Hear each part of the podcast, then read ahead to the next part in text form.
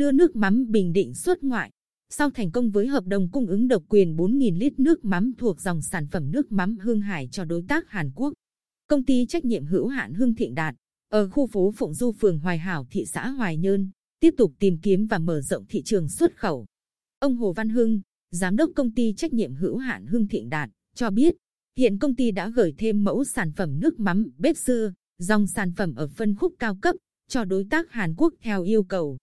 Đối tác đang trong quá trình kiểm tra các yêu cầu liên quan để tiến tới ký hợp đồng thêm, thành công trong thương vụ đầu tiên với đối tác Hàn Quốc tạo động lực để doanh nghiệp này tìm kiếm thị trường mới. Trong tháng 10 năm 2020, doanh nghiệp Hưng Thịnh Đạt kết nối với hai đối tác ở thị trường Singapore và Malaysia. Trước mắt, doanh nghiệp đã gửi 1.200 lít để kiểm tra sản phẩm. Dự kiến trong năm nay sẽ có thêm hợp đồng mới từ hai đối tác này. Từng bước mở rộng thị trường, doanh nghiệp tiếp tục tự tìm cơ hội ở thị trường châu Âu, thông qua những kênh kết nối phù hợp.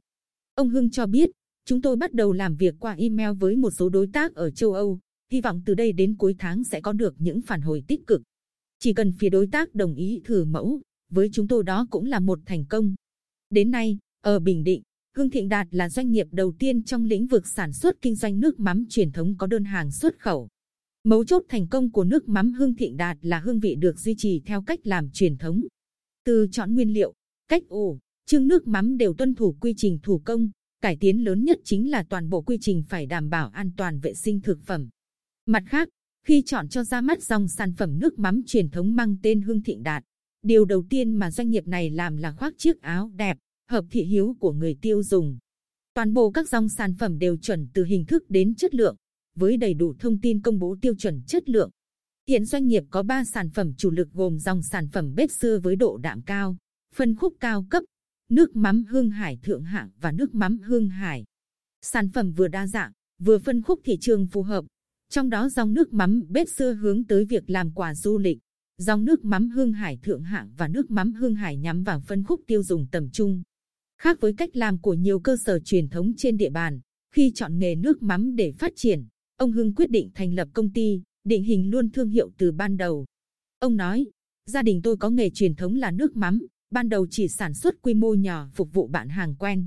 Khi phát triển, tôi thấy rằng việc cạnh tranh với các tên tuổi lớn trên thị trường nước mắm ở Việt Nam là khó khăn. Nước mắm của Hưng Thịnh Đạt chỉ làm từ cá cơm và muối để giữ được hương vị truyền thống, cùng với chất lượng. Chúng tôi đầu tư cho hình ảnh sản phẩm, bao bì, nhãn mác phù hợp. Tôi tâm niệm muốn giữ nghề, phát triển nghề làm nước mắm truyền thống phải giữ tinh túy, hồn cốt của nước mắm. Từng bước trải nghiệm, thử thách, những góp ý và sự đón nhận từ người tiêu dùng tăng thêm động lực để Hưng Thịnh Đạt tiếp tục hiện thực hóa ước mơ quảng bá nước mắm Bình Định đi xa. Ông Lê Anh, nguyên ủy viên ban vận động thành lập Hiệp hội nước mắm truyền thống Việt Nam, Hiệp hội được thành lập ngày 3 tháng 9 năm 2020, cho biết xuất khẩu nước mắm truyền thống ra nước ngoài là một nỗ lực rất lớn của Hưng Thịnh Đạt. Mặt hàng này đặc thù, để ra nước ngoài theo đường chính ngạch, doanh nghiệp buộc phải tuân thủ các quy chuẩn và điều kiện về kiểm định chất lượng rất khắt khe. Với tư cách cá nhân, cũng là chủ một doanh nghiệp chế biến nước mắm truyền thống, tôi rất khâm phục nỗ lực của ông Hồ Văn Hưng và doanh nghiệp nước mắm Hưng Thịnh Đạt.